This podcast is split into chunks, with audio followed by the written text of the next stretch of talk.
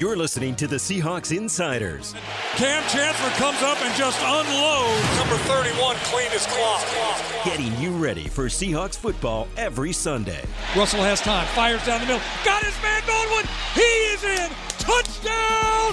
Seahawks! Doug Baldwin again. Powered by Seahawks.com. Welcome to the Seahawks Insiders podcast ahead of the Seahawks matchup against the Indianapolis Colts. My name is Jen Mueller. I'm the sideline reporter for the Seahawks, and I'm joined this week by John Boyle of Seahawks.com. Hello, everyone. And by Aaron Johannes, also from Seahawks.com. Hello, everyone. Are you two really two different people? Or are you this? You said the same I exact say he things. stole my line. That well, we're going to have to give Aaron the proper welcome here as Aaron is joining us for the first time on the podcast this year. And so, what we're going to do today is take a look back at the Seahawks game in Tennessee against the Titans, look for some positives because there were plenty of them, and kind of look ahead and see what that means going forward for their week four game against the Colts. So, let's start. And because I'm a silver lining type of gal, Let's start with some of the good stuff that we saw last week. Aaron, why don't you start? Well, I think the first thing that stands out is just how good the offense progressed as that game went on. You look in the second half with with Russ and the production that they were able to have to be able to come back in the game late. Um, that was really good. And I, I think when you look at the last few games this season and the consistency that they wanted to build, to be able to have those type of drives that they had late and that type of production, I think that was really big. And then also you just look at individual players, right? Like Doug Baldwin had arguably one of the best games of his entire career, and then Jimmy Graham bounced back with seven catches for 72 yards. So it wasn't even just Russ; it was also just guys performing to the level that we're usually accustomed to. So um, offensively, that's the thing that stood out to me with Russ, Doug. Um, Jimmy Graham as well. And I mean, even guys like CJ Prosise had a few catches as well. Luke Wilson caught a touchdown. Paul Richardson caught a touchdown. So I, I, think offensively, as that game went on, that's the one thing that stood out to me. Well, and you ended up with 433 total yards for the game. And so I guess what does that mean as a whole, John? What were some of your big takeaways? We're talking about the offense still. Mm-hmm. I mean, to me, it's just what Tom Cable said yesterday. They got better. They're not where they want to be yet. They haven't got their running game going as well as they'd like for a number of reasons. But you score four touchdowns and put up 433 yards, you're going to win a lot more often than not, especially with this defense. So they've got stuff to build on. And, you know, piggybacking off what Aaron said, one of the things that's really stood out to me is this offensive line they haven't been perfect, and no one expect them to be. But for all the consternation about the line going into the year and how it's just going to be this huge thing, you really look at the struggles they have had the last two games. Maybe not the first game, the last two games. That hasn't been the line. It's been guys dropping passes, Russell Wilson missing some passes, some bad snaps, which I guess is the line, but not what we're usually talking about, wor- worrying about with that group. So if they're making progress and that unit becomes what the coaches hope it can be, I really think the sky's the limit for this offense once everything starts clicking, and we started to see signs of that in the second half on Sunday. But we also saw the fewest rush yards that we have seen from the Seahawks group. And I know that we're only three weeks in, and I'm not trying to be an alarmist, but I'm curious the reaction you got from Cable on the fact that there were just 69 rushing yards and that they were averaging 3.1 yards a carry, which again is yeah, pretty it's not they, it's not where they want to be, and it's been a number of factors. Some of it's just executing when they have run it, but a lot of it's just the volume of rushing attempts they've had so far. They were behind against Green Bay. They were behind for much of the second half this last week, so they were kind of in a pass first mode. And then there's also been situations in all three games where they just a drive goes haywire on first and second down where they're not able to run the ball. Uh, the, you know, I, I hear a lot of people worry about this team losing its identity. They haven't played with their identity really yet, but I don't think they've lost it. They just haven't really got the chance to do it. One thing to add on to what John also mentioned, just about the offense, uh, specifically about the drives, the time of possession in this game compared to the other two games. The the difference in time of possession for the game against Tennessee compared to the first two games was pretty different. I mean, they were it was 32 to 27, and then you look at the other games, they weren't able to really sustain any drives and have the ball for that much. So that was another thing that also kind of stood out to me is the fact that they had the ball more and were able to do more on offense too. What about this further conversation about the identity and the fact that they haven't yet played with that identity? Is it changing in general? Or by the end of the year, do you think we're going to be looking back on this conversation and saying, you know what? The Seahawks are the same team that we have gotten used to seeing the last five, six, seven years. I mean, you could argue it, it might shift a little bit. I don't think they're going to be as balanced as they were in kind of the peak era of Marshawn Lynch, both because of who Lynch was and because of Russell Wilson being a younger quarterback that they were maybe trying to protect a little more. So yeah, they might throw a little more than they run relative to the 2012, 13, 14 Seahawks. But I do think by the end of the year, we're going to see a lot more games. It's going to be a week to week thing, maybe, but there's going to be those games where they're playing for from ahead and they end up rushing for 150 to 200 yards. They they like the talent of these running backs a lot. Again, going back to the line, that group's making progress. So there's going to be a game, whether it's this week or next week or the week after that. I think we're going to see them have you know 30 rush attempts for their running backs, bunch of yards, and all of a sudden we're like, okay, that's what this is meant to look like. And we got a little sample of that. Both Bevell and Cable mentioned the first drive of the third quarter was really the best. That was they said that's Seahawk football. That's what they want to be, and that drive was balanced. You had play action. You had some good runs that's what they want to be. They're not going to do that every single drive, every single game, but when they're at their best, that's what they'll be. We have yet to see the Seahawks rush 40 times in a game. It was 22 last week. It was 37 against the 49ers. It was just 18 against Green Bay we've looked at some of the positives, and I think something that you said and, and, something that Aaron just said highlights maybe one of the concerns. I'm not really, I'm not willing to call it a negative, but when you mention time of possession and when you mention not being from a position where you can run the ball, they've fallen behind early in these games. Now, I, I realize that they've held, held the lead in all three of their games at some point, right? But when you are forced to play catch up in the end, I know Pete's mantra is finish and and finish strong and you know be the one who does right longer. Should there be a little bit more emphasis on starting fast? I mean, eh, yes, I guess. I mean, I, I say that knowing that Pete Carroll forever is going to say it's all about the finish, but you know, you Doug Baldwin is interesting to talk about this. He almost was, or he did suggest it. It's kind of the DNA of this team that they're such, they're so good facing adversity with their backs against the wall that they play better in those situations. So you're going to get the best out of the offense when they do get behind. But that's really not the ideal way to play and to kind of live your life out there. So, I, you know, I don't think they're going to like change how they practice to focus on it. It really has just been sort of a little execution things here and there. And I, I go back to the San Francisco game of they could have easily been up 14 nothing in that game, but mm-hmm. two drop passes in the red zone. So they did start that game humming along pretty well. And we can it, it's funny as much as we talk about this, and you'd prefer to play ahead. A lot of ga- a lot of memorable losses for this team jump out as games that they started well, including last year's playoff loss. They marched down the field and scored a touchdown. You're like, all right, here we go. They lost that game. We're talking about the Colts this week. They led that game in 2013, best team they've ever had. They jumped on the Colts on the road early, and this was early in the year, and we wondered, are, is this a team that can finally win on the road? Lost that game. So it certainly helps to play from ahead, but you're never going to hear Pete Carroll say that that's where the emphasis needs to lie. Aaron, I want to talk to you about Doug Baldwin in just a second, but to kind of to show what the Seahawks have had to deal with already this season when it comes to home and road and finishing strong or, you know, starting slow. I, I did not realize until I was reading that this week, Seattle is the only team that has played two road games against teams that finished last year with winning records.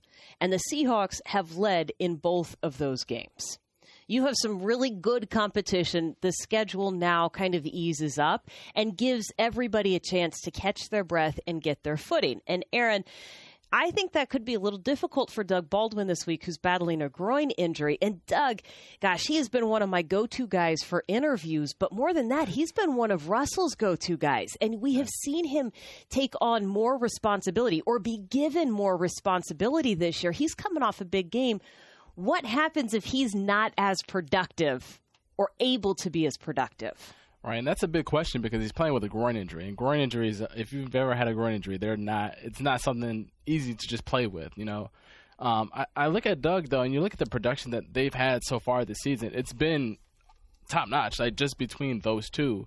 And their connection has always been this good. I mean, even dating back to last year and obviously before that. But the rapport has just been really good between those two. It's been among the best in the league. But if Doug isn't able to go, I mean, he says he he said he's going to be able to play. He feels he's able to play. Um, but if he's on a limited snap count or if he doesn't play as much as we expect him to, I mean, this could be another good game for Jimmy Graham because I mean he's coming off seven catches for 72 yards, and last year he performed really good at home. I, pretty, I mean, the game against Buffalo, he had two touchdowns and some other games as well. But I mean, this could be a good game for Jimmy. Uh, Paul Richardson has already has two touchdowns this year as well. So there, I think in general this could be this is something to watch because Doug and Russ have a really special rapport. That the, I mean, they're obviously he's the number one guy to go to on his team. But I think even if he's not able to go, or if he's on a limited uh, account, you can look at Tyler, you can look at Paul Richardson, you can look at Jimmy as just three guys right there that they can go and to get the ball to if Doug isn't able to go at a full speed. And maybe even a little bit more more from Amara Darboh. And it's funny because you said if you've ever had a groin injury, I don't think I have. Even if I did, I probably just used it as a cop out to sit out my workout for a couple of days. Here's the other. I yeah, you know, I, I I will only fight through so much, John, and that just seemed like like an insurmountable task.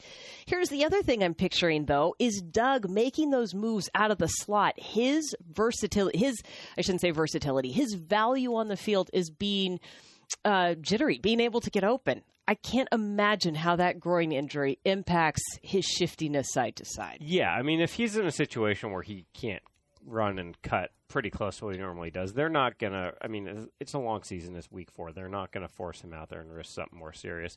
Um, I, I, would say, even if he's not 100%, he's become so crafty and he's such a good route runner. He would figure out ways to, to make plays and get open even at less than 100%.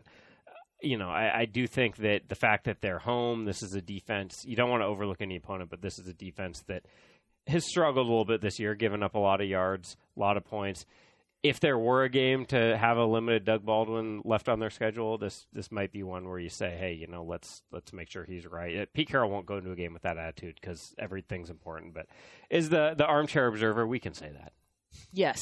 And when you talk about a defense that's given up a lot of yards and a lot of points, I know that you were referring to the Colts, but we got to kind of look at some of the negatives, yeah. the, the challenges of last week's game. And as a result of a few big plays, the Seahawks defense, those numbers are a little bit skewed. It is not what we are used to seeing. Aaron, what kind of numbers did we see coming out of that game? Since I'm, I'm pretty sure you're you're checking them out right now. well, one thing that's really interesting that I didn't know. I've obviously this is only my second year, so I, am not here for the. I haven't been here for the entire Pete era, uh, era. But one thing I didn't know was that obviously Demarco Murray had um, 115 yards last week. Uh, Carlos Hyde had over 100, 100 yards the week before. And I think this is the only the third time in the Pete era, era where they've had back-to-back 100-yard rushers allowed on defense, which is pretty amazing when you really think about it, considering how long Pete's been here as well. Um, so that's the main thing that I think of. And you look at like the runs that they had in Tennessee last year. I mean, or last week. Demarco Murray's was 75 yards, and then you look at the Rishard Matthews uh, touchdown as well. That was 55 yards on a bubble screen. So those are just two plays right there that I just think about. I'm like, man, I don't, I don't usually see that from the Seahawks defense. I didn't see that even before I got here as well. Uh, so those are just two things that I remember this just stood out was the rushing yards that they had just the last two weeks, but also just the big plays and the big catches that they've allowed as well. And so, John, is big? Are these big plays something that we should be concerned about? Well, yeah, I, obviously, especially when it happens two weeks in a row. If it happened once, the Carlos Hyde run, if that was just one play and you never and you come back and dominate the next week, you say, okay, they they made a mistake once. It happens two weeks in a row. There's a big play on a screen, a couple big runs. There's stuff that needs to be fixed clearly. That being said, I'd feel more worried about a defense that was given up. What are they at per yards per carry right now? Five point three or something like that, worst in the league. If that was a product of teams just constantly pounding the ball for them, getting six eight yards all the time, being overmatched and maybe running physically, like eighty plays a game, that would worry me more than you know. They can clean this up. Pete Carroll preaches big stopping big plays so much. They've been great at it for so many years. That to me is an easier fix than if you're just getting dominate at the line of scrimmage every week. Okay, so what if I told you that that 75 yard play, what if I told you exactly what happened and who was to blame? I wonder if that would change kind of the feeling that everybody has about these big plays. Because I started looking at the same thing and I'm like, man, this is just, you know, two weeks in a row. I don't ask about this.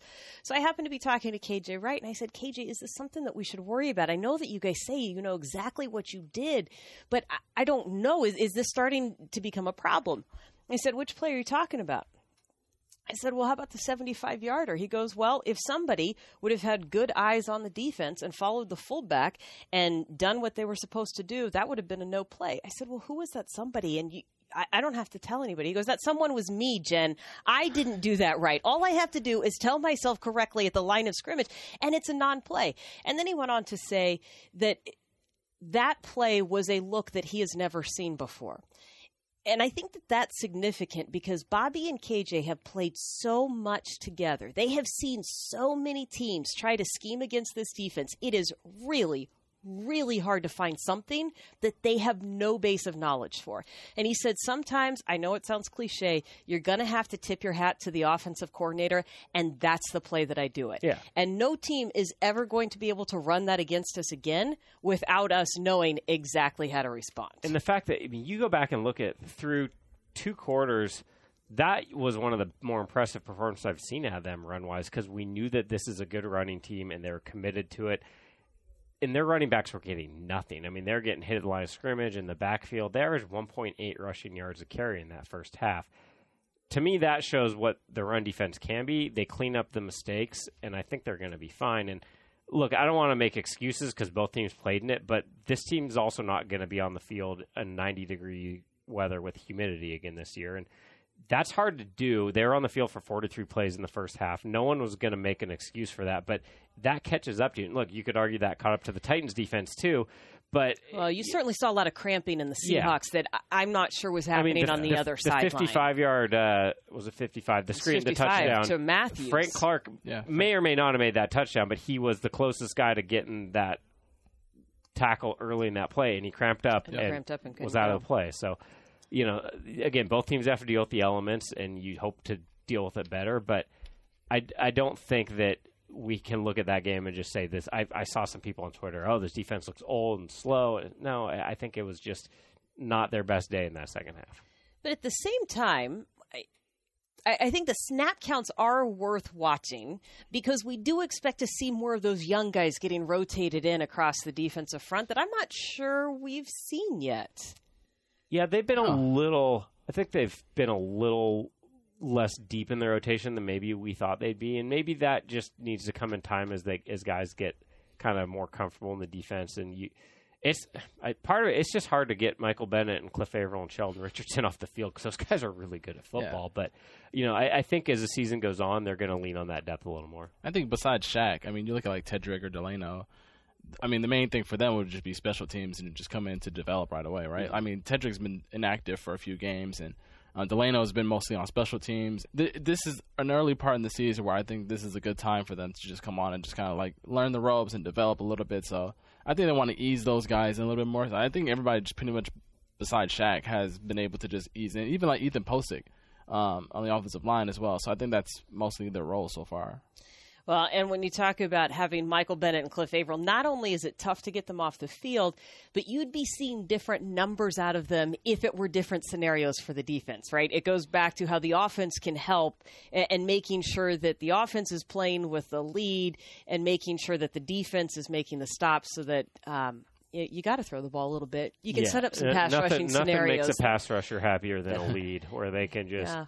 as the saying goes, pin their ears back and just go after the quarterback. So Yeah. they they would love to see a nice double digit lead in the second half where they can just get after it. Yeah, and that's going to impact a whole bunch of the other numbers too that we keep studying and looking at, like turnovers, sacks, quarterback pressures, all of those good things. So, if they want to play with a lead against Indianapolis, give me some of the keys that we're looking at this week against the Colts. Well, the first thing I think about is, I mean, we talked about big plays. I mean, you think about T.Y. Hilton right away. And Sherman was asked about him yesterday. Um, I think it's funny, a lot of times defensive players are asked about T.Y. Hilton, the, one of the main things they obviously say is that he's fast, but a lot of players just say he's small right away. I mean, he does have like a lower frame, but that's never stopped him from being really good in the NFL.